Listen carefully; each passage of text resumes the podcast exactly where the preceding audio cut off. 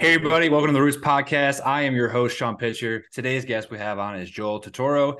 He is the Director of Sports Science at Thorne Health Tech. Um, Joel is one of the OGs in sports nutrition. Um, we will get into a discussion about that as we kind of go along throughout the podcast. Um, but he's kind of one of those pioneers that's been around with that original group that kind of started out sports nutrition from the very beginning. But like any podcast, Joel, I want to start out with what are your roots? Yeah, that's a that's a loaded question at this age, right? But uh yeah, so I started my career in um actually in clinical nutrition, ICU trauma, but before that I went to the University of Connecticut. Um I started as a pharmacy major. I knew I wanted to do something in science. Uh wasn't sure that med school ortho was right for me and kind of at that time PT was super saturated. That was kind of at, at my age or my generation. That was kind of where you started in sports. Uh, and nutrition wasn't really something that was on my radar initially uh, until I took my first class, and I was like, "Wait, this is actually what I want to do. Like, it's not the pharmaceutical side; it's the, you know, nutrition making an impact on the biological level, all that fun nerdy stuff." But uh, at the time, it wasn't really a profession. Um, you know, you could be a consulting with some side gigs, or you know, work with marathoners, or you know, there was Team in Training, which is kind of supporting cancer um, but it wasn't a full time gig unless you went academic. And I was super fortunate my senior year uh, at UConn. Uh, Dr. Jeff Volek came over with William Kraemer and the whole uh, exercise physiology group from Ben's Ball State, which were uh, kind of the the number one group in the country. So uh, I got to meet him. He was a male dietitian uh, for real, the first one I'd ever met in person, and he was kind of matching. He has PhD in uh, exercise physiology, but he's also an RD. So uh, I, I, was like, this is what I want to do. All right. So I'm not the only one that sees this vision, uh, mm-hmm. you know, because when you live in a bubble, you know, a small, I went to, you know, UConn's in the middle of uh, the corner of, of Connecticut. You don't interact with all that many people. So uh, it was the first person to see, like, oh, this is somebody doing it way better than I had even pictured. So, you know, I was talking to him and he's like, yeah, this is, this is something. He's like, go clinical if that's what you want to do. He's like, but you won't be there long. Like, everything you're saying is where the industry needs to go. So uh kind of did that and uh love the ICU. It was awesome. You get kind of uh data and then you respond the next day and you know you're an interdisciplinary team. So as you can imagine, moving over to sports, same exact kind of thing. Mm-hmm. Uh, it's just I always say I traded life and death for wins and losses. But uh, a couple years into my my clinical work, uh, I got a call from Volek that you know this guy and was Dave Ellis was going to be calling me. And the Patriots, which were the local team, were looking for you know somebody, and uh, so I thought I was going in to give like you know like a training camp camp talk or whatever, and uh, mm-hmm. got there, interviewed on the sideline. It's like pouring rain, like you know you'll do anything you want. Uh, and uh, so I got there, started. Uh, you know, we didn't lose the, the first game after I started, and then uh, you know, the next week they were like, "Can you just quit your job?" And I was like, "Absolutely." You know, so, uh, they're like, "We found a hidden gem. We're, we're going to keep this person if if we're going to like this." Yeah, and uh, and from there, so I did that for eight seasons, and then moved over to the University of Michigan to do. Uh, they were building a high performance lab, so I get to be involved in that. And then my passion has always been hockey as well. I think it's such a nutrient necessary sport. Uh, so they had an amazing program there, so I get to work there, and then uh, basketball, men's and women. So I get to kind of open my my uh, eyes to some other things besides football because after you know 12 seasons of football you're kind of uh you've you've made a lot of the corrections right uh and then when that was kind of ending you know our ad got fired and uh the football staff was let go and we got a new president and it was just like it's time for a clean break and mm-hmm. uh at that time Thorne was kind of starting up this sports science uh, or sport nutrition side of things and uh, they were like are you are you interested? And i was like actually yeah like i kind of want to be part of doing it right in the supplement industry because it you know in my mind hadn't really been done at the level it needed to so. And that was uh eight years ago so uh, i've been running with that ever since. That's awesome. Um to go back to one of the things you said in the very beginning do you feel like having that base level clinical background played a big role as you transitioned into the sports nutrition realm with being yeah. possibly some some situations there may have popped up in the athlete population. 100% and more than I even realized at the time that I was doing it but you know so kind of when when we started and this is back in 2004 you know uh we were all just lucky enough to see Louise Burke, but she was the only one doing real applied nutrition research. So you had to look at trauma and then you had to look at performance. Like rugby had a lot of studies, and I was like, that's as close as I can get to football. But I had to pull and guess from those kind of things. But uh, as I got into it, I, the way I kind of always explain it is that sports is intentional trauma, right? We're doing body to the da- damage to the body, or we're asking it to go above and beyond baseline. And when you stop and you look you know metabolically biological look at the lab work like your body doesn't care whether it ran a marathon or you know it's just dealing with something so uh the what once and, and the great thing about intentional trauma is you know it's going to happen right so you can have a plan for it so yeah i just the way i've summed up my kind of the what, what i do is all right what's you all your body wants to do is not die right? It's a survival machine. So yeah. what are you doing that's uh, you're asking your body above and beyond? What's the biological cost of the activity you're asking it to do whether it's you know physical cognitive whatever? What's the biological cost of that? So what needs to be true nutrient wise before you do it? What do you need during you're doing doing the activity? And then what do you need to put back in? And that's kind of like i would say it's like the most simple yet complicated machine in the in the world right? But uh yeah so that's kind of for sure everything i still do medical nutrition therapy you know you look at blood work you look at mm-hmm. these kind of things and um you know there there's there has to be that kind of clinical research based component to everything you do or else you're kind of just guessing and you owe it to your clients to not be guessing. Yeah I, I always say to my athletes all the time like especially if they don't want to do certain stuff i go would you rather guess about what's going on with your body externally internally or would you rather me actually know what's going on so I can do something about it in the right progression in the right way? Right. And you coin it, coin it and put it that way, it makes a little bit more sense to them. It's a little bit more simpler, even though there still might be a little bit of resistance to it. At the same time, they're like, all right, this this this individual is actually trying to like help me because he wants to guide me in the right direction with the data that's actually available that he could take. Yeah. And I think I think getting people to understand it's like it's just an informed decision. Like it's like, you know, 20 years ago we didn't have load monitoring. We didn't have uh you know any of this stuff. We weren't even tracking workouts. Workouts were like optional 25 years ago right? Like you know i always joke like i'm old enough that like when i was coming up it was like hydrating was for the weak during practice. You know, yeah, like that's take how, a salt tablet. How... You're not going to get water for three hours and just deal with it. yeah, but uh, for me, like we're all uh, you know at the at the core scientists, so I want to I want to prove that it's working too. Like if I'm giving you an intervention, I want to see that it's working. You want to see that it's working, and you know, like it, it's one thing to say what you're feeling, but like some of the changes aren't necessarily like immediate. Like, oh yeah, I feel better. So uh, the more you can kind of quantify, it's just you know you go from that shotgun approach to the sniper, and it's just uh, that's where you make some of the best uh, adaptations. And it just helps us as dietitian begin to grow value in, in what we mm-hmm. do. I mean, with this shift going into sports science, collecting data, analyzing it, and then you know as we kind of progress along, being able to provide that back to the athlete in real time. You know, I, I found have, having the exposure and, and fortunate and in the last place I was at and the current place I'm at is dedicated to that piece of the puzzle and now I, call it my receipts. I always have my receipts. If a parent, a coach, an athlete, somebody comes at me and says, I'm not progressing in the way that I want, well, let's go look at the data that I collected over the last year. And I can show you directly at these points in time why this isn't happening or this isn't working and how we need to change it. And then put the ownership back on them at the end of the day. Yeah, and that's why I love nutrition. It's like we're kind of the glue guy on the high performance team or the clinical team when it was, you know, on that side because nutrition touches everything, right? So if you're collecting all this data, like what's the so what? So many times we're the so what or one of the solutions for the so what. Like mm-hmm. I would mm-hmm. say there's uh it, it's relatively hard to overtrain an athlete. It's very easy to under recover them, right? So I think a lot of times we miss that and get so hung up on, you know, all these different things. And I was like, all right, well, I mean, rarely is coach ever going to change practice. Uh, so if that's true, what mm-hmm. do we need to do to make that as sustainable as possible and let people be progressing day after day? Yeah, how do I work around it before leading up to the practice and after the practice, or what do I provide in the environment to hopefully maximize my my potential for athletes to hopefully utilize what we're giving them? if we can't control the uncontrollables, unfortunately. And we have twenty hours of the day. You know, they've got four. Uh, whatever you do to them, I have to I have to count for uh, the rest of the day. But that's I always you know it's I would say so much of this job is marketing your your ideas to the to the athlete and coaches, but uh, you know, it's out recover your opponent. A lot like most of most of the at the elite level, most of the people have the same training facilities. They have the same general ideas, the same, you know, uh, data. But like, all right, what are you doing with that? And that's where you can kind of really make some some changes that you know you can kind of get an edge on on other people. And that's what I'll say too. Whether it's certain practitioners almost don't want to give up some of their information or tricks or tips. It's like at the end of the day, it really comes down to the practitioner. Like I'm I'm all about having conversations, chatting, sharing like what we're doing at my facility.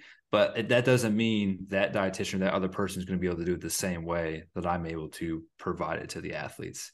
So yeah. it's like I think I think sometimes like why are we trying to hide hide stuff? Like why aren't we just trying to help each other to then help each other, yeah. help all of our athletes at the end of the day? That's been one of the nice things about being outside of team sports is I'm supporting everybody, right? So I have yeah. no secrets. I'll share everything. But I always say like, hey man, like we all have access to biology, right? We work off biology, right? Like, you know, mm. there's at there's advances that happen, but they're publicly available to everybody, right? So it's not like I've got a scheme that's different, yeah. right? Like we you could be doing everything I'm doing, right? So it's just a matter of are you supported by your department? Are you selling it correctly? Are you understanding it? Are you interpreting everything correctly? So yeah the the baseline the playbook is there you know it's it's been there for hundreds of years right? So it's just a matter of how you interact with that and how that fits your specific philosophy and team and whatnot. So yeah uh, I, i'm as open as possible uh with uh you know like hey hey, if you're a, pe- a, peanut butter on one side of the bread guy and I'm a two side of the bread, hey, man, that's that's just personal preference, right? I'll say peanut butter on two sides is legit way to go because the jelly does not come out the sides. If I mean, 100, percent yeah. and it's funny because uh, we did a like a PB and J making contest, and I didn't tell the athletes how to make the PB and J's. I just watched them make it, and I was like, ah, your PB J is gonna be weak in like two three hours if it sits in the refrigerator. They're like uh, they're all like they're all super competitive. So like, oh, what do you mean? What do you mean? I'm like, well, that bread's not protected, so that jelly's gonna go right through it. And they were just like shocked by it. I mean, you can go you can go next level and throw that third slice in the middle, but that's you know, that's oof. You got you got to be you got to be ready for that. You know, it's not it's not for the weak. that sounds like something my father would have done. um, can you speak on the the growth of sports nutrition in general? I mean, I, I, I think it was you or maybe it was another dietitian that was kind of part of that initial group. I mean, you you had said like there's like 15, 20 of you. And then now, you know, at our last conference that we had, the conference sold out. I think there was 500 or more dietitians at the conference. So it just seems like in the last 10, 15 years, I mean, it, the field has really just exploded. And there's been more support and more organizations and universities finally buying into what we do.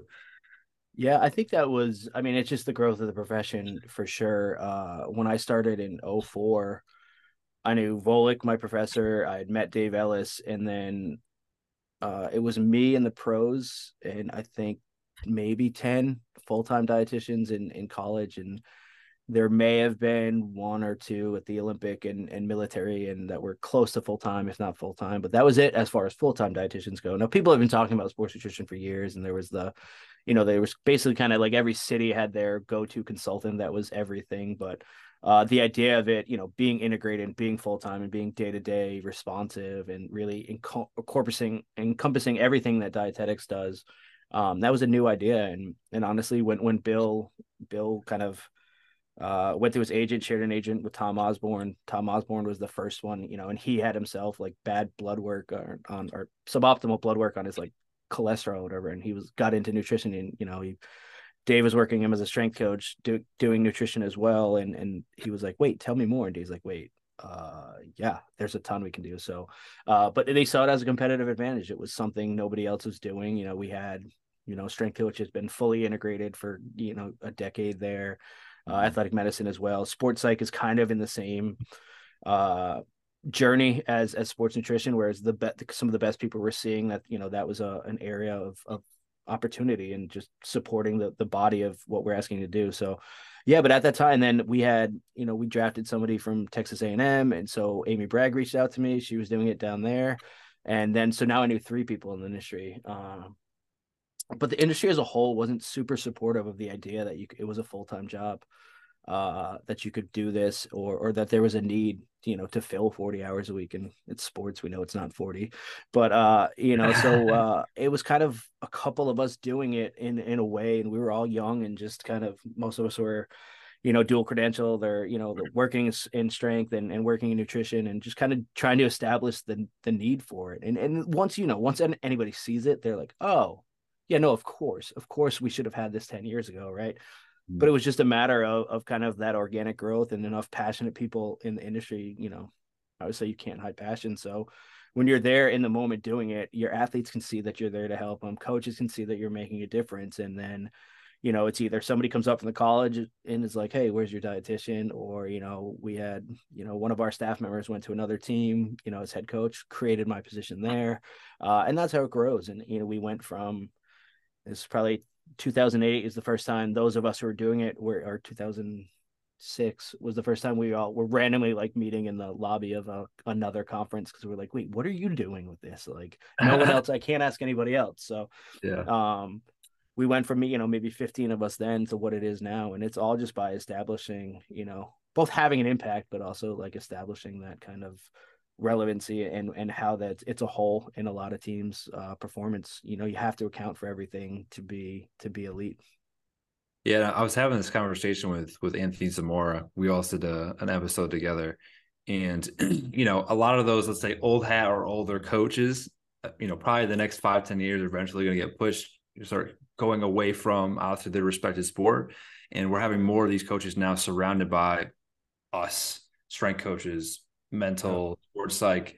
So now it's almost going to kind of be the norm to have those type of support staff around you, or you know, also we can see a lot at some of the pro levels you know not every pro organization has a full-time dietitian or the the appropriate staff that they need so then it becomes like you said when they're going from team to team and they see the standard and, and level of nutrition quality that you had at your place and then they go to another place that doesn't have it well how do we make this happen? Because i know what benefits this has on the athletes and how this can help us be a step ahead of everybody else. Or we're going to be behind if we don't make if we don't have these type of individuals as a part of our team because and from the last history that we saw with our team like we're not winning. So is this like the piece of the puzzle that's going to like push us ahead so we can get over that hump?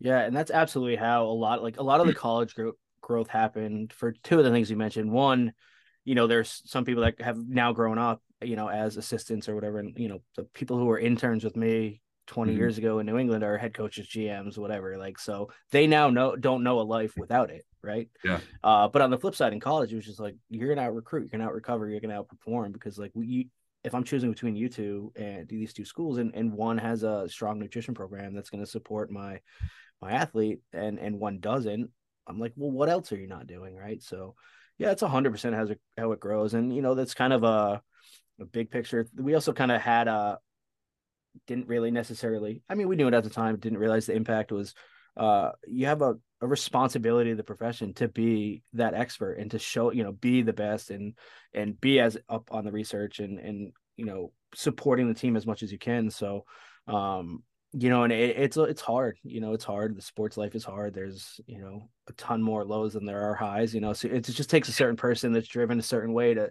to stay in it. And you know, uh, I'm I'm stealing from Rob Skinner here, but uh, he says a version of, you know, if if you're no longer living your dream, like get out of the way and let somebody else you're somebody else's dream, right? So like if if, if the mm. team's asking for more than you have time for, you know, when it goes from consulting to full time, like if you're not able to meet those needs, like I think there's a responsibility of the profession to, to let somebody come in that is willing to do it or, or, or, you know, advocate for that second position that can do what you need to do, but don't, you know, you can't ever let progress stop because of your bandwidth, which is not a word I love, but yeah, uh, just don't overextend yourself. If you know, yeah. if these are the X amount of services you can provide based off the amount of hours you have in a week, or the hours that you can give back to also have a good work life balance at the same time, because yeah. we know there's times and situations and programs where that may or may not happen.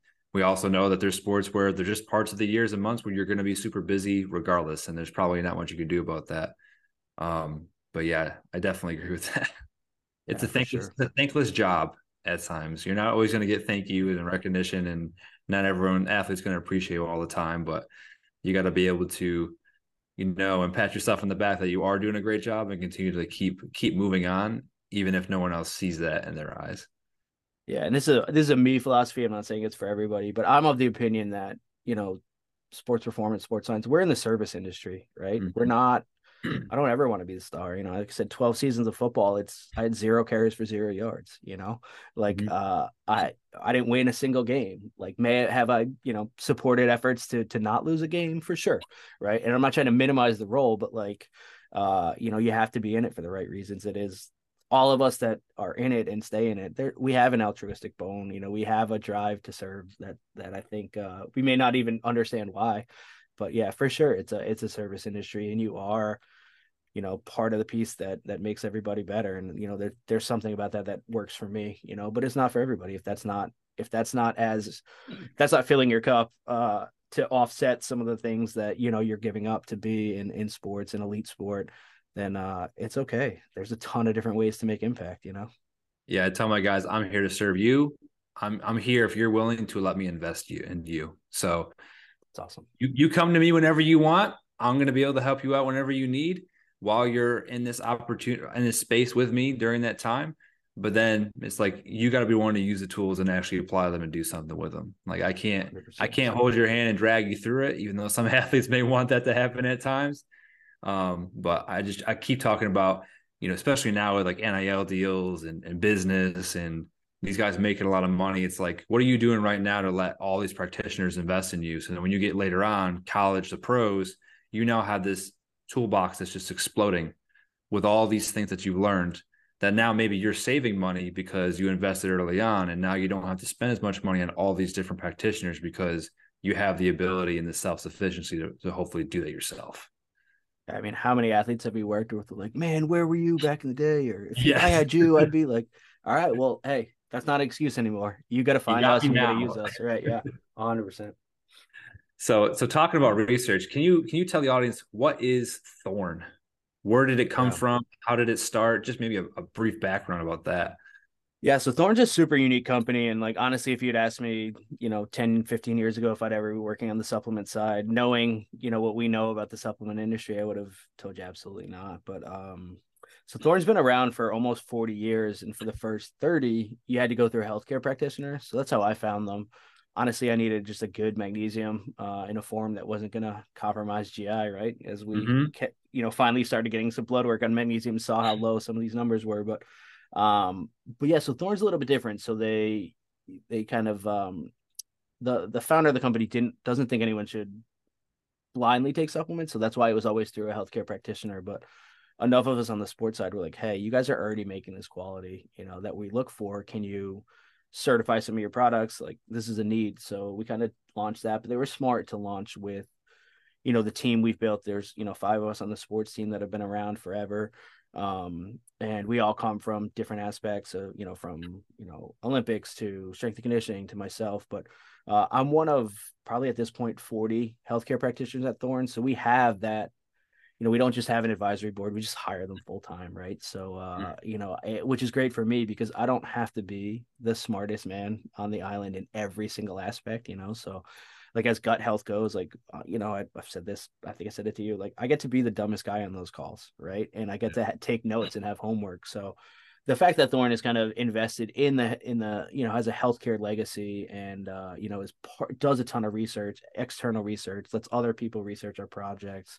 You know, we're partnered with you know you know Mayo Clinic's one of the the people we do research with, and they're just one of like all these different amazing medical entities we work with. And now as we're starting to do some research, we just uh, I just shared with you at the last conference where we're about to publish some research on you know kind of one of our brain health products and and subconcussive hits on on youth hockey players. So we get to let other people research our products in in the actual population we're using them in. So that to me was kind of checked all my boxes of like all right this is a company i can go do cool things with. So it's fun you know so the legacies and supplement but we're kind of always looking at you know how to what are the different what are the, what what's validated you know what can i learn from a finger stick a saliva swab or a urine sample at home without going to lab? You know what is blood work telling us? How does that tie into the biome? So really just trying to bring the i like to empower the athlete to be i would say you have to be the ceo of you right? But mm-hmm. empower the athlete or the, the client or the patient to be making those healthcare decisions for themselves and being like an informed champion for themselves. So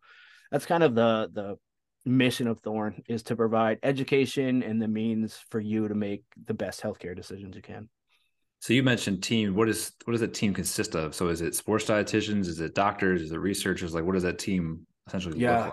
it's everything from medical doctors, DOs, uh, naturopaths. You know, kind of with this the their kind of uh, functional med- medicine aspect. We've got a ton of PhDs, dietitians. It's kind of all over the board. It's uh you know anyone we're working with where we have a void of expertise we just kind of bring them in and then you start adding the secondary group of uh, if it's not one of our people that's an expert one of our partners has an expert in that. So again the the, the level of people i get to interact with every day uh, you know I'm, I'm, talking to people i was like i've read your work for years and like i fanboy over them you know? So yeah no it, it's it's just a, a wildly fulfilling um, position and i always i always joke my job is to do all the things I was going to do in the off season. You know, read all yeah. the papers. You know, have all these conversations, make sure I'm aware. So it's it's just a really great company, and you know, we're we're super supported by management, and they understand the the kind of um, responsibility we have to both whether it's on the clinical side or the sports side of of making sure that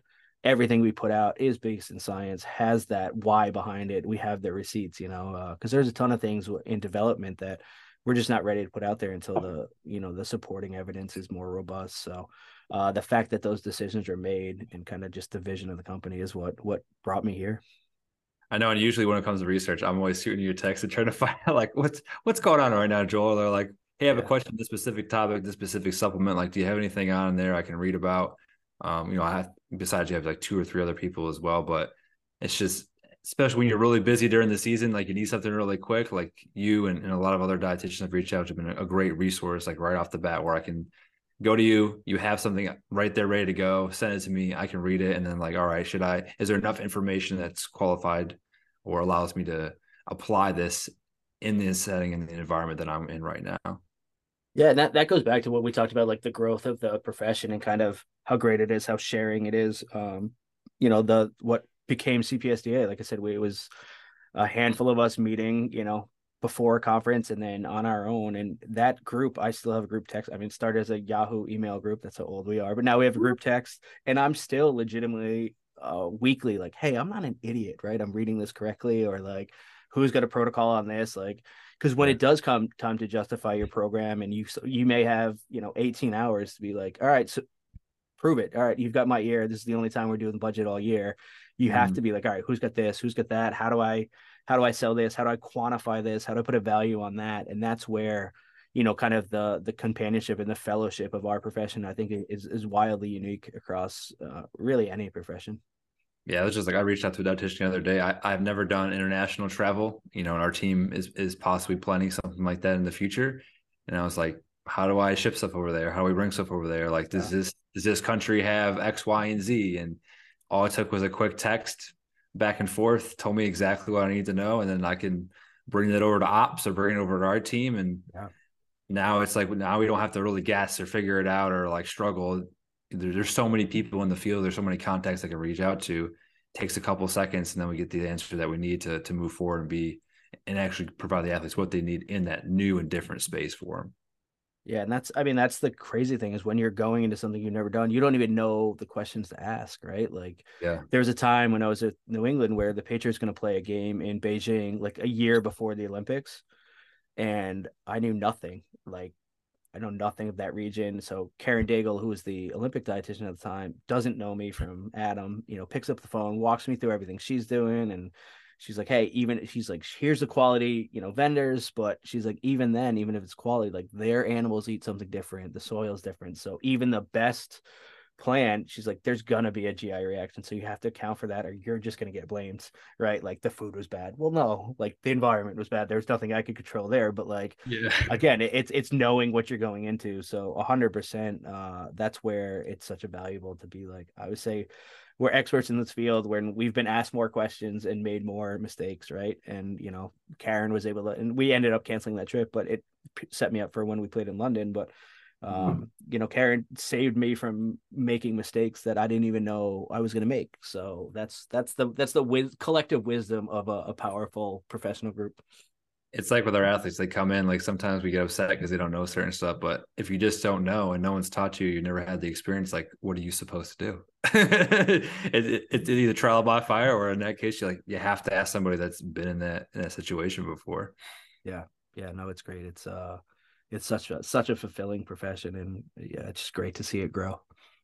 So can you kind of uh, go in depth about what is your specific role? Is it just an education portion? Is it getting research out to dietitians, talking about how supplements get like what is your that job essentially entail as director of sports science?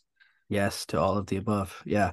No, so it's uh it's a pretty unique position and I've kind of it's kind of grown as we've seen what people need. So um obviously it's it's understanding the products and understanding being up on the science and you know understanding where that fits in and like I said, we're an education first company. So it's like, hey, gut health is important. He, I have to know here's the behavioral changes to make here's the food changes to make when are supplements uh the answer or, or an option right mm-hmm. so it's part of it is is staying up on that and, and kind of like being responsible to myself and to the, the company but a lot of it is kind of supporting all our partners like you know we're part of the ufc they have a huge performance team so it's more kind of how you and I work. Like, hey, what's the support on this? Or hey, we're looking at this, or we're we're looking at these biometrics.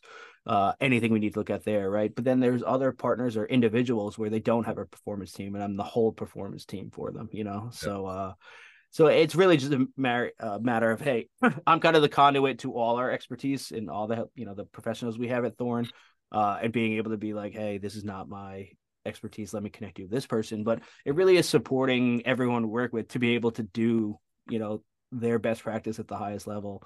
Um and then there's a little bit like you know as we're coming out with you know you you were getting an early sample uh people have asked us for a pre-workout for years and we've been kind of like hesitant about it until we found a formula we thought was what we would want in it right? So there's there's some input there in research and design and you know it's not like I'm doing this in a bubble. It's collective. You know, what are you yeah. hearing? What what are people hearing from the field? But um, it is kind of having some input and some thought leadership there. And then we have a, you know, like the nobody's uh just an athlete or nobody's just a, you know, we'll have somebody working with uh a diabetic on the clinical side and they're like, oh yeah, but they're also a triathlete. What what am what am I missing? So it's supporting our internal team and just mm. it's really just kind of getting to be an expert and knowing everybody knowing what my kind of niche is and then like this is available for the company wherever you need it. Is it do i need to go on a podcast? Do i need to write a blog? Uh you know is, is there are we working with a new orthopedic group that has some questions about post-surgical uh best practices right? So it's really anywhere my you know years of expertise can can be applied which is awesome. And it's crazy what what that looks like you know what those asks are and what you know uh, you've been a you've been a sports dietitian like i was you know i worked with male football players and then you know my third year our strength coach had uh, his wife had gestational diabetes with twins and i was like ah all right that's been since sophomore year of college let me yeah, let me ping my pretty hard to recall yeah. yeah. so you never know you know we we drafted a guy that uh, you know was diagnosed with uh with i believe it was non-hodgkin's lymphoma during the combine process and i was like okay oncology again, right? So, uh, mm-hmm. like like I said earlier, nutrition touches everything, and so you never know where you're going to be asked, and that's the that's the uh, pressure of being a dietitian is that you you are responsible for the entire scope of practice, right? What, what no matter where you practice, so it is kind of either building out your your board of directors or trusted advisors that are your okay this is my pregnancy and lactation person this is my renal person like yeah. i don't have to be the expert on all these so but yeah, that's my role at Thorne is kind of be the the sports uh, applied science side of of nutrition uh, expert, and then wherever that goes, wherever the ask is, whoever I can support is is what I do. I think it just makes it unique because your job is never going to be boring, and you get to constantly meet and talk to different individuals amongst multiple levels. oh, for sure. Research and doctors and nutrition, and I mean, pretty much you've probably been exposed to just a spectrum of individuals at the end of the day too. Yeah. And that's what i love is the idea that like sports like everything changes in sports and people change and uh as science changes like they stay on top of it. Same thing in medicine like they stay on top. You have to be on that cutting edge. So uh i'm always being challenged. If i don't know the answer i'm like all right well i will by tomorrow. Right? So i get to yeah. it's it's like force that you know force force kind of uh growth and you know, I ha- I have to continue to make myself better because that's what my job asks of me. So I love mm-hmm. that. I love that. I, I'll, you know, I never, I, I have no option to be complacent. I have no option to fall behind or just kind of be stuck in old methodology that I was like, well, this is what I knew then, you know, which I think we see a ton of times. It kind of puts you on, I don't know, put, say put you on an edge in a negative way, but puts you on edge a little bit to always be on top of your game because you know there's going to be somebody in your company or somebody else that's going to come with you with something. It's like, how do I provide them the answer? Or like you said before, which I really liked, is just we we can't know everything as one individual. So it's like, do I have my spectrum of individuals that I can go to text, Mm-hmm. hit up, whatever that may be, and always have that person in my back pocket. Like, all right, you specialize in GI, you specialize in hydration, maybe more than I do. And I know if I call you up, I can talk to you for like five, 10 minutes and automatically I'm going to at least have a good idea or a research paper or something I can then respond to that individual with, even if, and then try to explain the best that I can. Yeah. And I think that's the, again, we talk about there's a certain skill set or, or personality that ends up in sports and stays in sports. And mm. for me, and you're, you're learning a lot more on the business side too. It's, there's different asks, right? But like I don't get judged weekly on Sunday whether the team performed well or not, right? So mm-hmm. it, it, I had to get into that environment where I am being judged. I do win or lose every day or every week. That's how I roll. That's what motivates me and keeps me kind of uh, fired up. So yeah, it's it's kind of I found it, you know, and and we've all been places where you're like, all right, this is not a fit, and that's okay. You know, that took me a little while to learn too that like like growing and finding out what doesn't work for you that's that's not a failure. That's just part of the journey right? So yeah so i have been very fortunate to get in this role where i do get to be challenged every day and in the it, that's an outside stimulus. Like we're all doing our own. I've got all my own list of like nerd things i want to catch up on but um you know i'm kind of forced into you know like i said there it, it really is a responsibility both to the profession and to everyone we work with because we are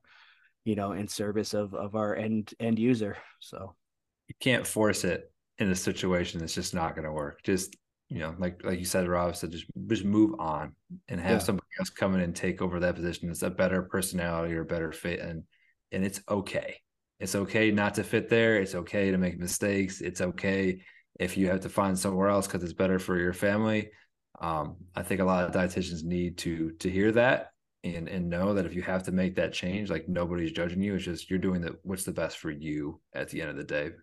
Yeah, on- and I think I think in sports it's really frustrating, especially when you're younger, is when your organization's vision doesn't match yours, right? Like at some point you may just be uh, do as much as they're willing to do, and they don't even know that your vision they wanted your vision until you're gone right? Like we've all heard it like oh person yeah. after you comes in with uh you know double your salary and they get everything you're asking for and everyone's like oh i you know why you know why'd you leave? And like it's okay like it's not like you built the program like your your mark is on that right? And it, it's really it's a little bit humbling uh to know but like of course you want your program in good hands right? You of course you want the person after you to be funded and getting it you know? So that's the like i said that's the responsibility of the industry because as much as we've grown we're still wildly young you know? Like we've got work yes. to do in pro and then the high school market and it's just people are expecting it and, and wanting it at so many different levels you know? So i think that's uh, yeah. that's right there. High school highly untapped area yeah. where we, I mean, we have we have a big hole in, in, in trying to figure out how to get dietitians in the area. I know obviously Allison Maurer, Tavis Piattoli. Yeah. Um, you know, I've I've been in this space for about four years. Jackie's been in the high school space for about seven years at IMG Academy, but that's very minimal and very few. Like, and there's thousands yeah. and thousands of high schools out there. Um, but it's it's figuring out like what's the right model that we need to put together for that space to not just consult at the high school level, but actually get dietitians in the building, um, whether that's a dual role with being the dietitian, but then also possibly having an academic role where you're actually teaching nutrition information or food demos or, or things like that. Um, I don't think there's any perfect way right now, but like that's one of my passions to try to get more people along with them out in the high school space that I can hopefully get to at one point. Yeah, that's what I love about the profession. Like, like I mean, I'm 43 and I'm a veteran because it was so young when we were all starting, but like it's a, still a very young profession. So mm. what I see, it's like, you know, we went through it, you know, with college and pro sports and then getting, you know, the military dietitians, the support and the funding they need to now, you know, we're looking at it in, you know, non-traditional sports. I'm doing some work in esports and then the high school level. We're still always just going to be advocating for the profession. Like once you sit down and get the right people in the right place and explain like hey you're putting all this you know money or whatever into either whether it's the training of the athlete or the you know operator performer employee or you know we've got all these great we're monitoring this we've got this great gps tracking and then there's no funding for the the human asset? Like yeah. once you have those conversations it's always like oh yeah no of course we need to do this but it's just a matter of having them. And you know i, I i've been thinking about it like you know, I think about the the high school setting is like, yeah, there may not be budget this year or uh, a perceived need for each school, but the department.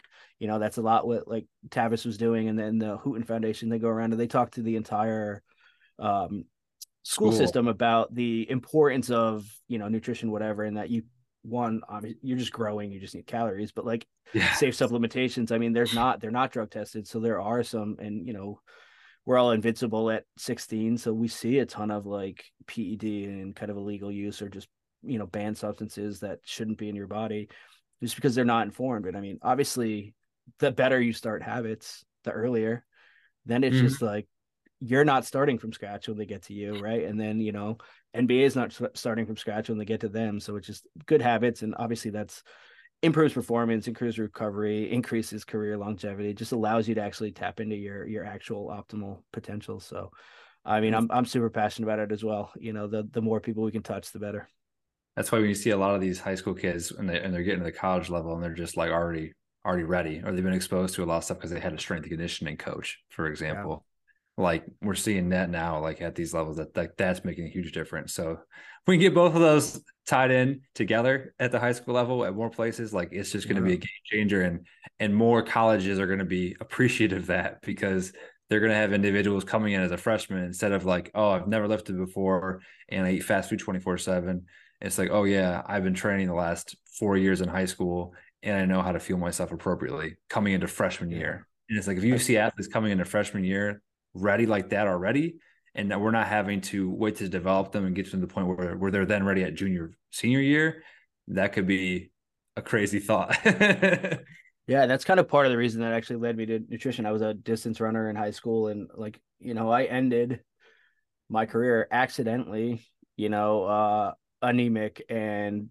for sure RED-S and all this stuff just because I was an idiot. Like mm-hmm. it power bars, that was sports nutrition, right? And they were god awful, right? But oh, like, God, I had, like rocks. yeah, and like you know, my team we're you know we're doing very high load. We're trying to be extremely competitive, and like all of us have these like nagging injuries now that uh, was just because we were idiots and we didn't know what we are doing. We didn't know the damage we were doing to our body, especially at a time when you're growing, right? So, um, yeah, the the earlier we can have habits. And I was talking to somebody and they mentioned like you know this kind of generation and they've always had access to cooking shows and food network and so few of them actually cook right? So the culinary information is there but that doesn't necessarily mean they're actually doing themselves. So like so much of it is just like it's not that hard. Like don't be scared of the kitchen right? And it's like so much of our impact can be just that like just the soft skills. So it's it's unfortunate it's the world of convenience where you can just sit in your apartment your house and you can order from your phone and the food shows up and you didn't have to move or or get up or do anything. like that's yeah. that's a hard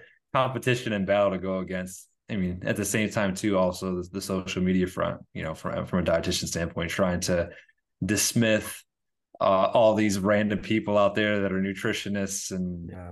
so so so called nutrition professionals or whatever you want to call them but it's a it's a different type of world out there with with all this kind of stuff coming up and then being exposed to that 24 to 7 that's uh i mean that's an hour long podcast alone but uh but even even if you just dismiss the whole like hey i'm making recommendations even if it's just someone saying like this is what works for me the amount of people who expect that you don't know you don't know their genetic makeup you don't know what's going on with them you don't know why that worked for them and it's not like people always like can i get a diet plan i was like i need like nine oh. thousand data points before i can i was say you have to earn it like are your calories even close?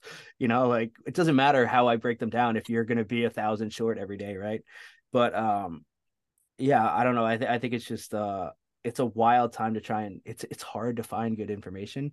Uh, but even then, even when you do have the information, the amount of people who just assume that it's going to work for them, and I think we need to do some work on really getting people to understand. It really is a one size fit one world you know? You have to understand you and you know sports doesn't happen in a vacuum. Everything else is happening too. So as much as there's a biological cost to to being a, a high performing athlete there's a biological cost to being a student there's a biological cost to growing there's a biological cost to being stressed having emotional issues like there's so many different things that your body has to they're all metabolically based or there's at least a metabolic component to everything we do so um, it is kind of getting that information like, hey, I eh, and I've said this a thousand times early in my career, I was focusing on just optimizing that top 2%, not realizing it's like a 50% human at the foundational level. Like the calories aren't there, the vitamin D's low, magnesium's off the chart, and they're not hydrating.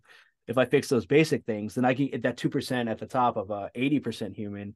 That's when you see some real changes. But like, I, I, you know, I'm not embarrassed to say it, but it took me a long time to to really realize like I'm focusing on the wrong things, and I'm, my impact is so minuscule.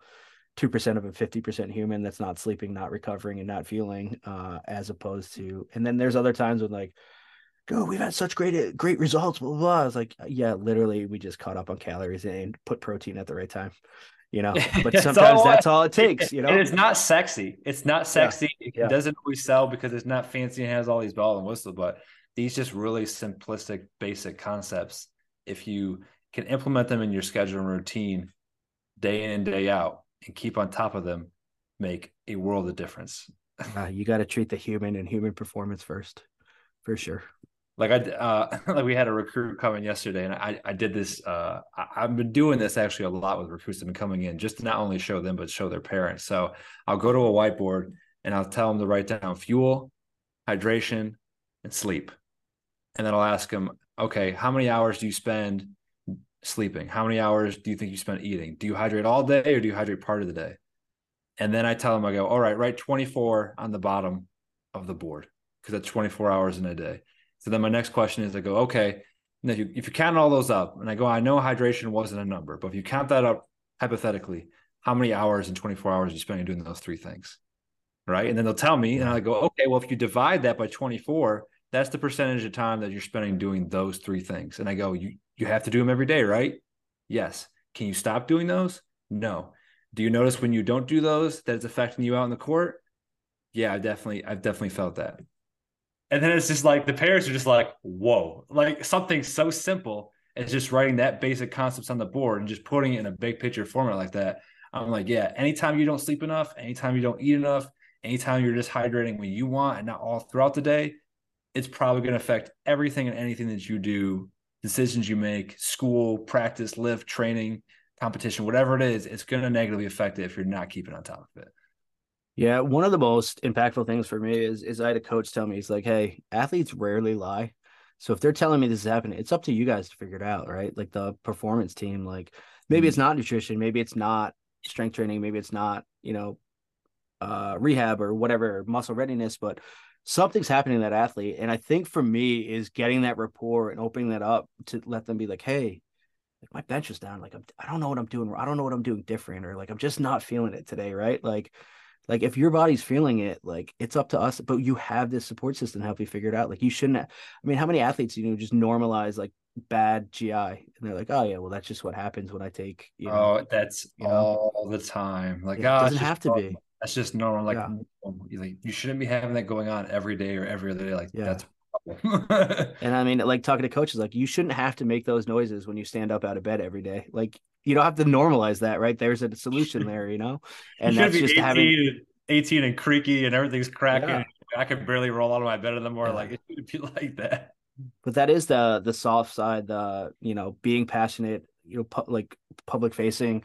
Uh, so people know, like, hey, I don't know if Sean has the answer, but like I know he cares about me enough to help me find it, right? And like he's not going to judge me because I only got three hours of sleep because you don't know, like until I know what's going on. Like, all right, well, this is your truth right now. Here's how we minimize the negative impact of that. But here's also how we work on like you having a you know a plan for this so that this isn't a lifelong issue, right? So, you know, I think that it, like I said, it's just uh, there's I would say you have to be in this industry, you have to be, you know, half professor, half coach to do it, right? And in either one, you're not going to be optimal. But yeah, like it's the passion of letting letting athletes and clients and patients, whatever realm you go into, know like, yeah, you, like I'm here, I'm here to help you, and and and you may not even know there's a nutrition component what you're doing, but like I can generally make things suck a little bit less. I may not be able to fix them with nutrition, but I can at least, uh, you know, let your body handle what what it's dealing with, you know, in a more optimal way, while you know, uh, sending you over to our other disciplines that uh may be able to help you in other ways. So,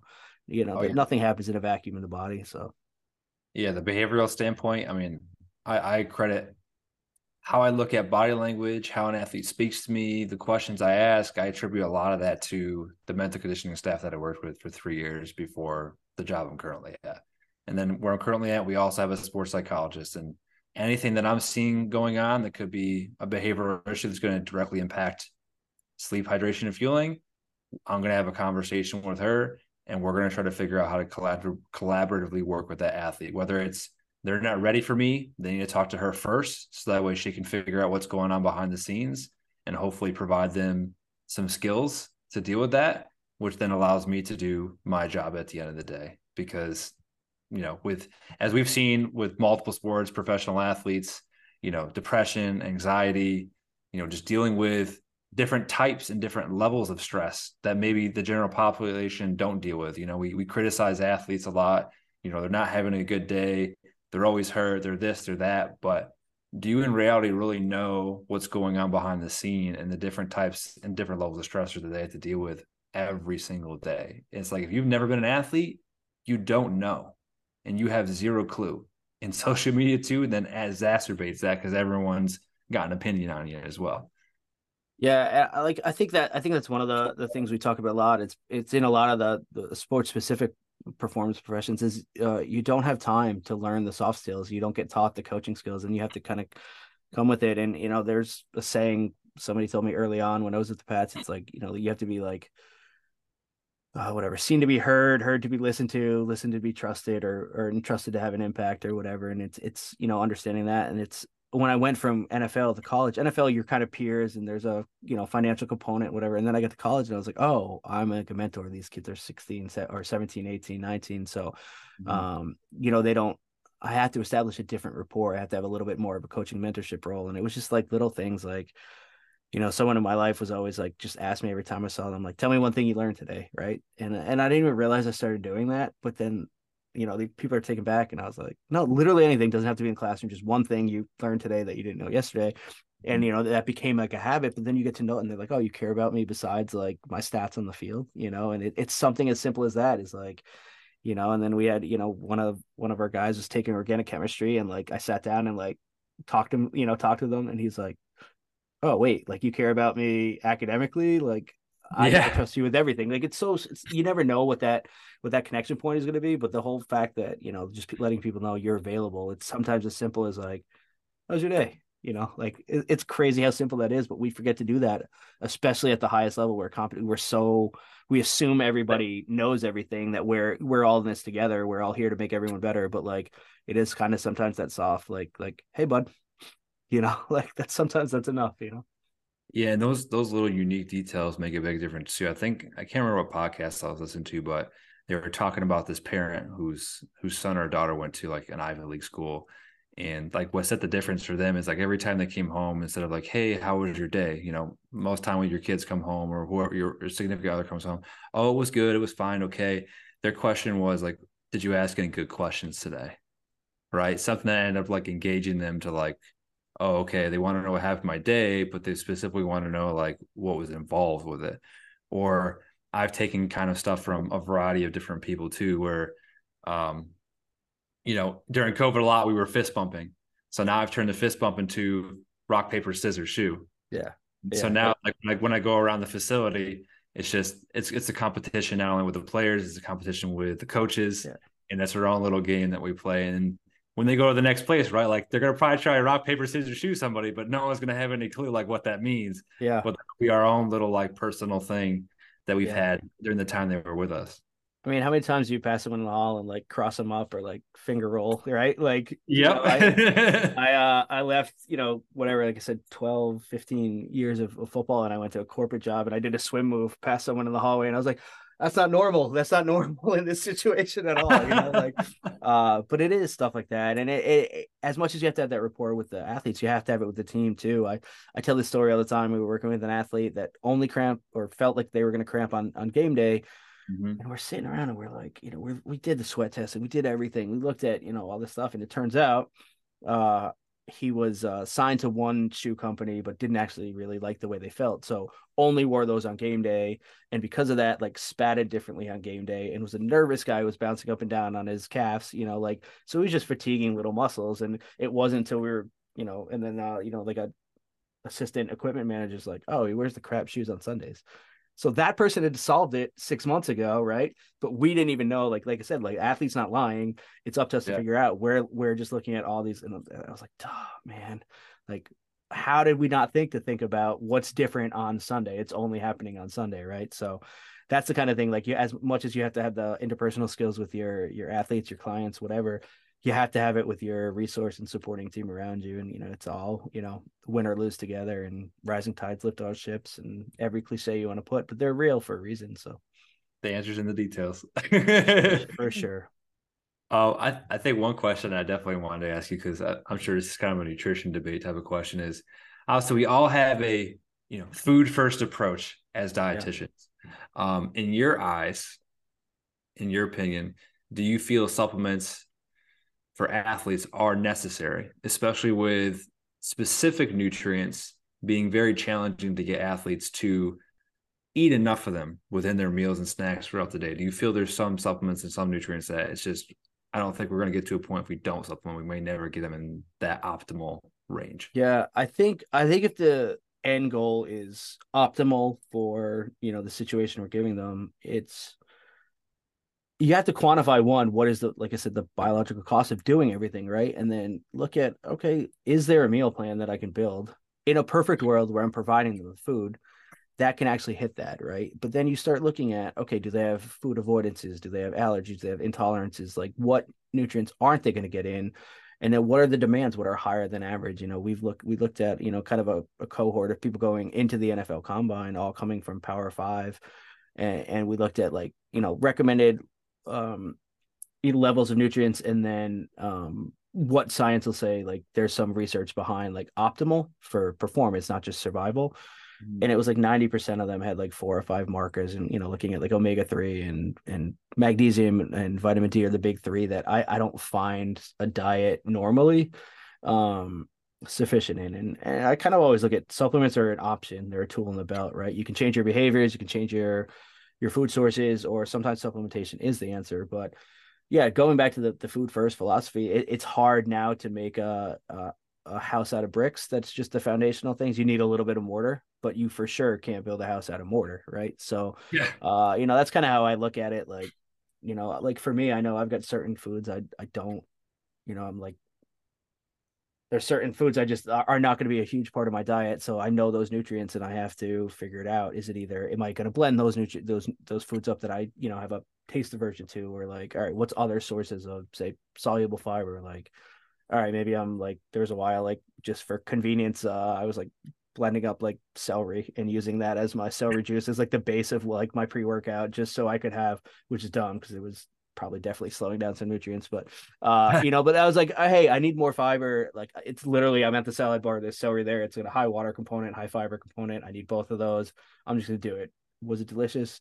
I actually really like the taste of it, but you know what I mean? Like, so it is just that, that thing of like, what's going to be true for you, what's real for you and what's sustainable for you. And if supplements have answered that, awesome. But then I also think, you know, we have to going back to the earlier question about medical nutrition therapy. Like if we're asking this much out of an athlete, we kind of have a responsibility to know their blood work and know what they are actually deficient in. And to like if in ICU, we wouldn't, we, I wouldn't write a TPN or a tube feed without lab values, without magnesium values of calcium levels. So, I think there is a responsibility, and I think there it's scary because there's so much to learn about the supplement industry, and that's where it is like, you know, having your trusted resources. So, I think there is a responsibility to to look at is supplementation an answer? It, where are we suboptimal? You know, and what needs to be true for this athlete to to do what we're asking to do, and do it day after day and peak at the right time of the season. Like, there's a crazy amount of science involved in that. Like like I said, biology is simple, or uh,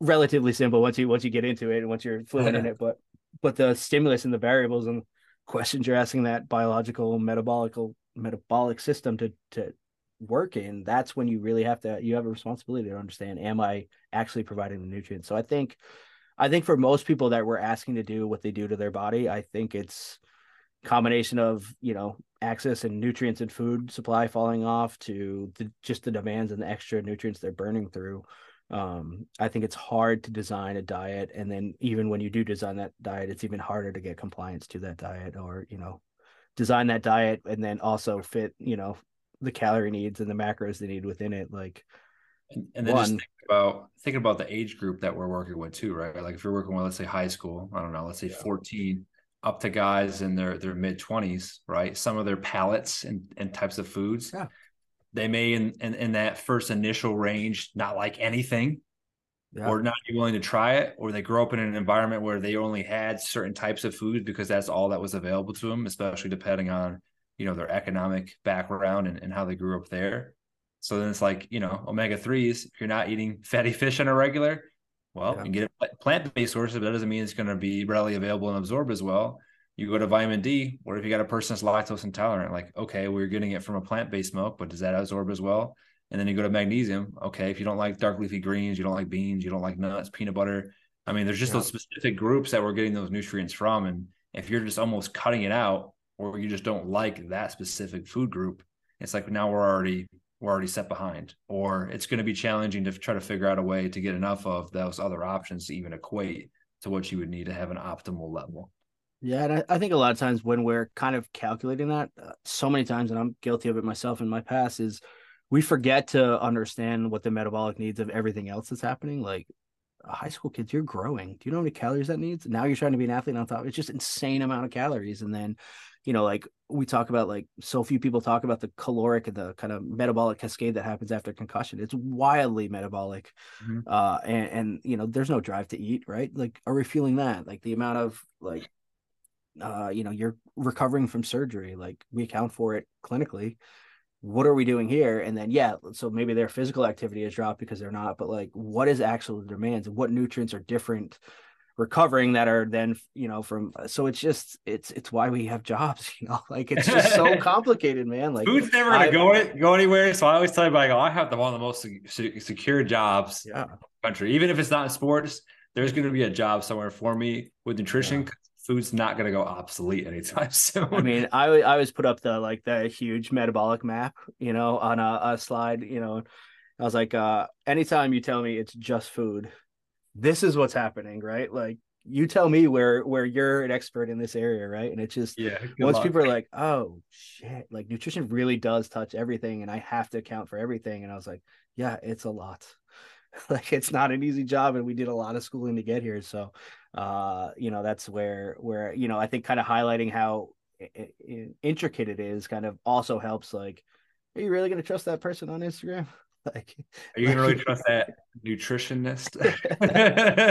yeah, and it's they like, got a they got a cert over three days. yeah, I was like, would you go to a uh, you know uh, a surgeon that had a weekend course?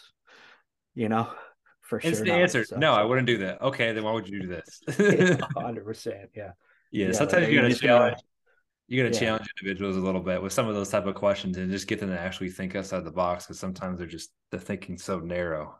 Yeah, times. like I'm not taking a NASCAR to my my uncle's buddy that fixes cars, you know, for for fun on the side. You know, you have to have you have to know what you don't know and you have to know the intricacy and the questions to ask. And it's just I mean, it's mind blowing once you stop and think back, like, what are I have to account for all of this? I have to ask all these questions. I have to have all this information to make the actual true targeted nutrition recommendation for what is actually happening for you right now. So I think that's where like the the rise of data and the rise of, you know, access to blood work and all that stuff is the the barrier is shrinking, right? But again, data without interpretation, that's just numbers. So, you know, we have to be make sure we have the so what if we're going to measure it. So yeah, it's a fun time to be in the industry, man. And like like you said, we're always going to be challenged. There's never going to be a boring day, and I'm never I'm never going to feel like I know anything. You know, I know more than I did 20 years ago, but now I know how little I knew at the time, you know, and how little I know now and how much more there is for me to learn. So it's just uh it's a it's kind of fun that I'll you know it's a never ending story, right?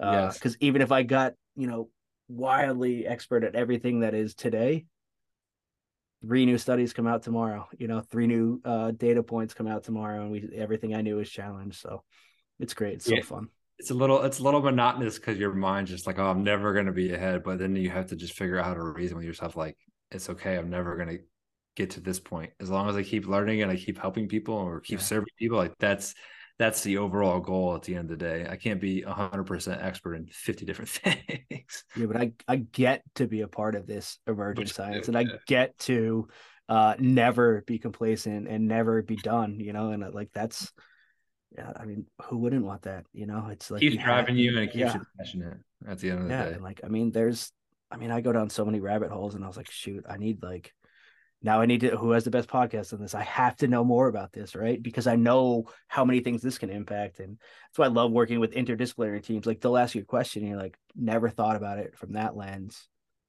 What is my answer to that and why? Right. And then your philosophy gets better. And that's when you get to like this is like how you handle an athlete and how I handle an athlete is very different, right? We're both expert practitioners, but uh, you know, you've got your own philosophy because you've been asked enough questions, made enough mistakes, you know, as I kind of mentioned earlier. But like, like I love being challenged. I love having a person being like, "Hey, my so and so told me this." I was like, "All right."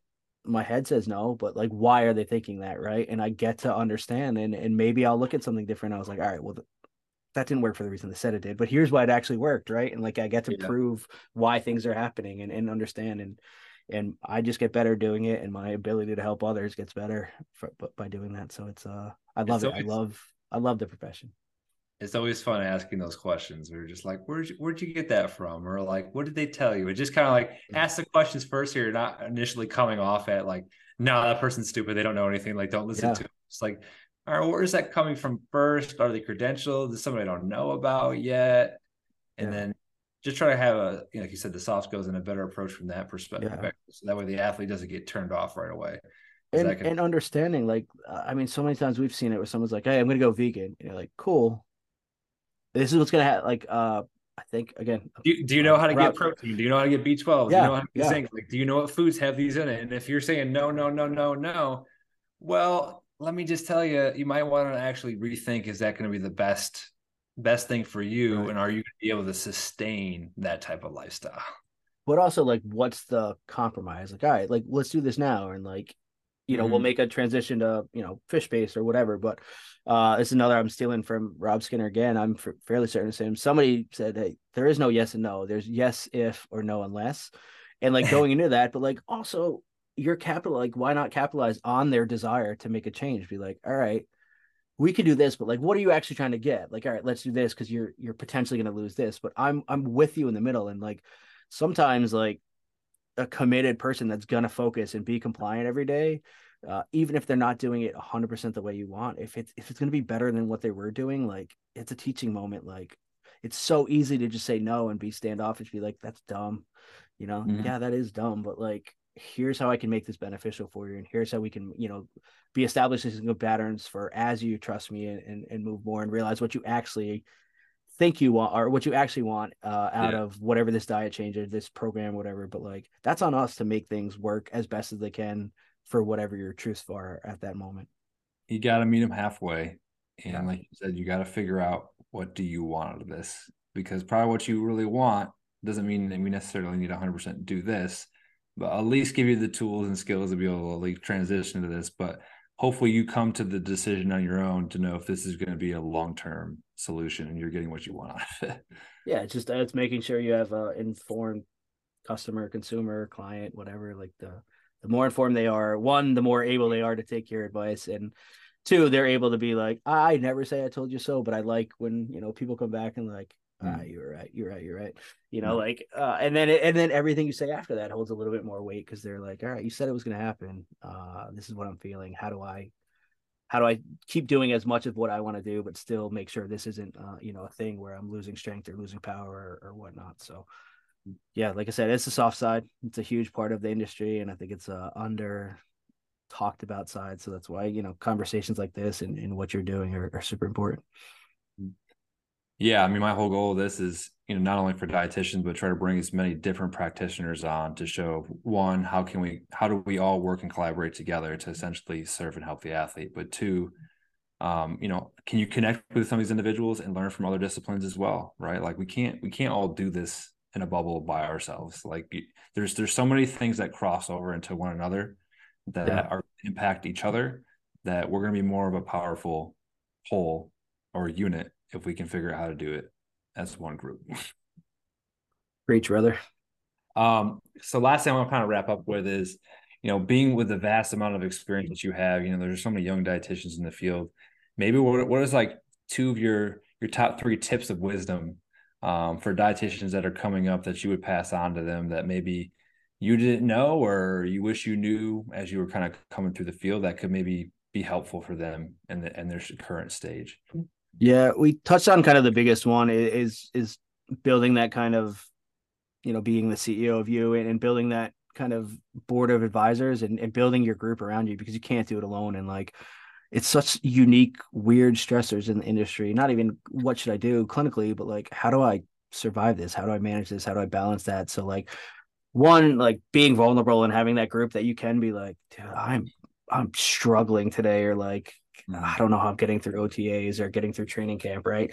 Having that kind of mentorship, like I said, I still I still have a group text with you know some of the original 20 and like but like I've you know I have conversations with you like your mentors can be anyone your peer support group can be anyone you know and someone's going to be an expert on something but so just just knowing that even if your position puts you in the you know like the you know the smartest person on the island or like you know a lone wolf just because that position doesn't necessarily have the support around it especially as you're starting to fight for high school and whatnot like how do i how do i even sell this right somebody around you will have an, an answer or know somebody that will so you're not supposed to do it alone it's impossible um but the the one thing I say as far as like professional development is it's kind of I would say your your five year plan starts year two. Year one is just don't get fired, understand the politics, understand what your eh, what yeah. job you're actually being asked to do.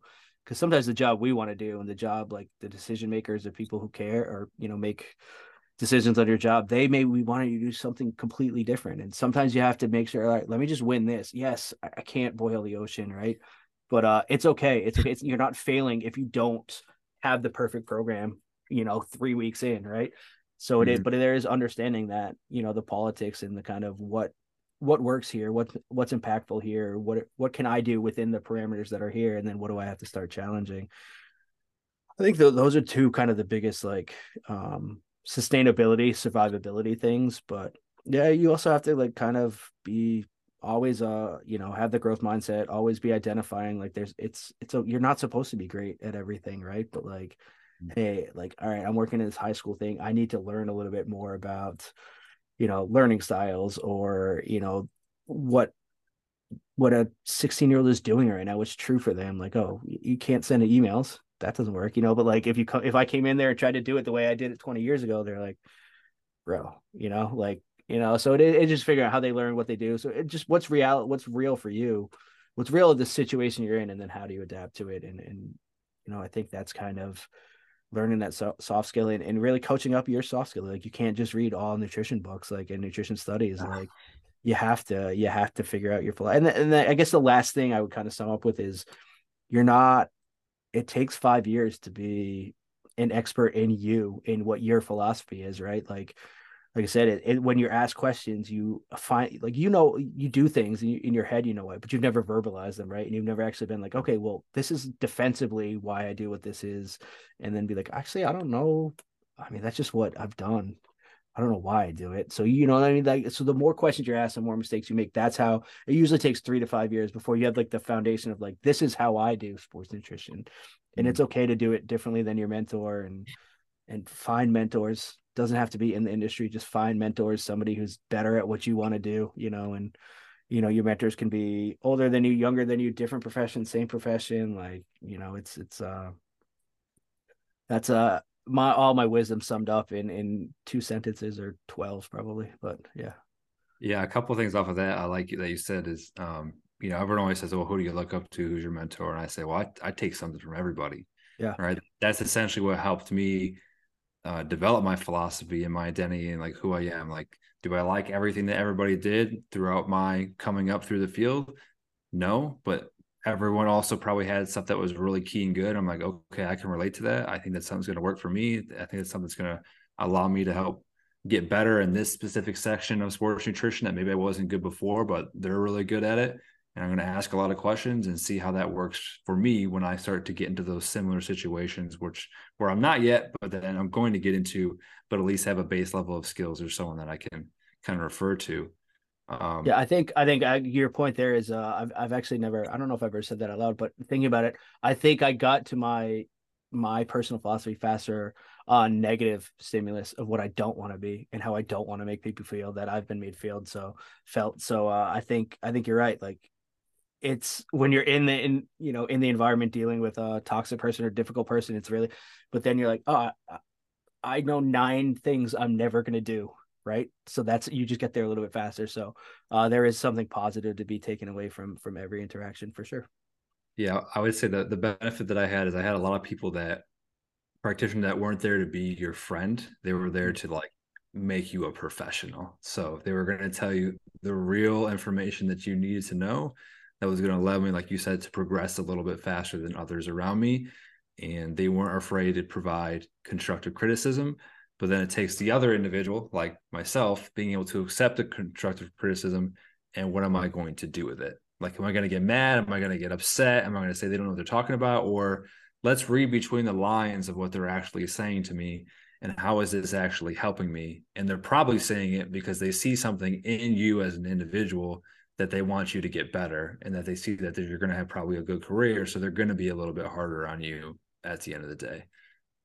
Yeah i mean i think if if if you've got someone that cares enough to be critiquing you it means you're at least there's they're you're doing something or they're seeing something and you know like i mean i was an idiot. I'm still an idiot sometimes right? And sometimes it, it, somebody has to be like what, what are you doing man? You know or like that's yeah. that's that's not you're not helping yourself by doing it that way or like you know i used to be a little bit more like uh you know challenge somebody like directly as opposed to be like like for a while I was, you know, prefacing, "Hey, I'm asking, not telling," because I know like the way, like, like, what what are we doing for this?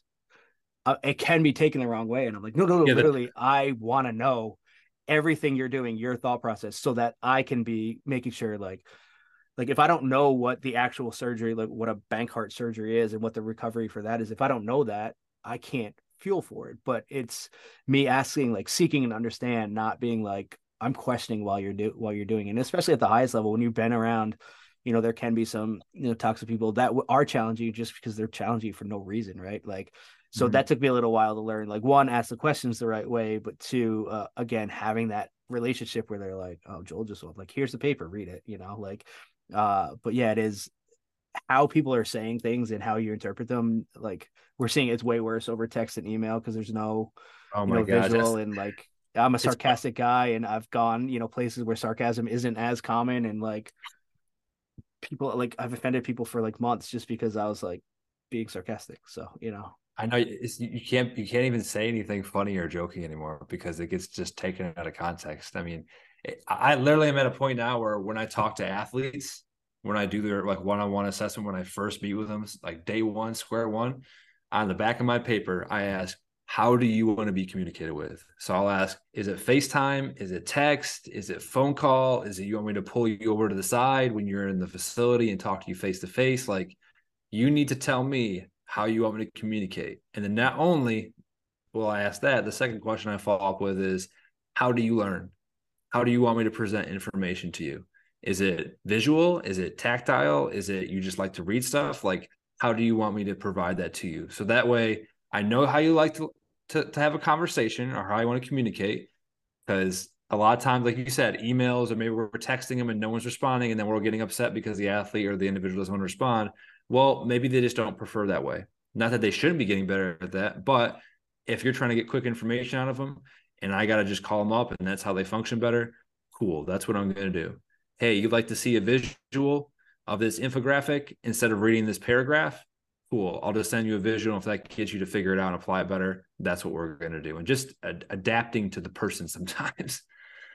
Yeah. And I think that that took me a little while is, is, to realize like there's, you know, certain people that if they're not texters anymore or whatever, like when they get a text from somebody of like authority or whatever, like they ha- and instantly have a negative reaction. Like, like I'm like challenging them or like checking on them. And it would be like, Hey, did you like, did you have breakfast today or whatever? And, uh, if they're not like a text person and they're like, oh man, like this is so like I have such a negative response to like being checked on. Like um, you know, you're grading me or you're gonna tell coach or like whatever. Like, and I'm literally like, I just want positive reinforcement. That's what I'm trying to do, right? But the what I'm trying to do and what they're receiving the same exact words, like you know, it, it is it's a skill and it's something you have to continue to do, continuing education and personal growth on like you know you can get better at it 100% and, and you have to in order to be impactful. So i mean i love everything you're saying.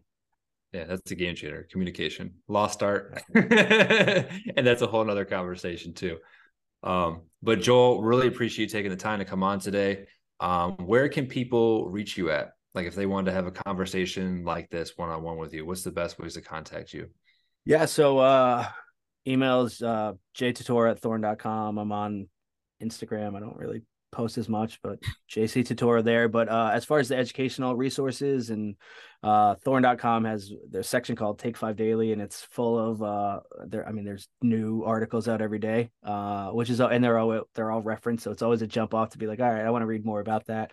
Um, Thorne does have a podcast, and uh, so we have a pretty in depth. We go pretty deep on some medical topics or you know clinical topics and the science, and then I kind of host a similar like performance podcast, so whether it's the athletes we're working with, how do you interact with nutrition, or you know practitioners that are in the field that are just doing something cool or passionate about it. So uh, that's always just another way if you're if you're an audible learner as opposed to a, a, a reading lear- learner. There's different ways to get the information. So yeah, I mean, where like I said, I'm, I'm one of a, a, a small percentage of the the smart minds we have at Thorne, so you get have access to all their their thoughts too on the on the podcast and the blog. So um, it's kind of where I live for the most part. But yeah, I mean, obviously passionate about the industry and could talk about this for for days. And you know, I've talked about mentorship and how important it's been for me. So if I can uh, provide some guidance to anyone or you know share my my my errors and and what I've done wrong and prevent some errors for anybody else, uh, happy to do that as well. So yeah, really love what you're doing and, and kind of the help putting out, you know, some of these conversations that need to be had and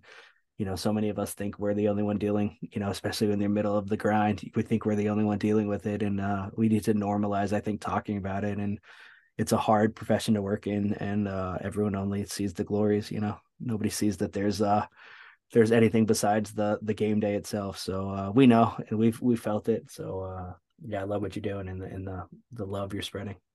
I appreciate it.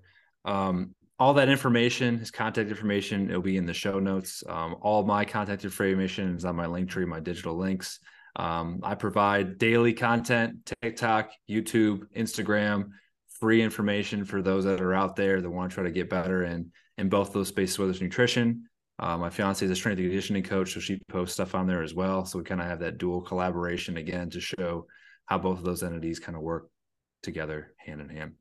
But again, Joel, really appreciate your time and i'm sure this a lot of people will get a lot of gems and a lot of nuggets out of this chat we had today oh thanks for having me on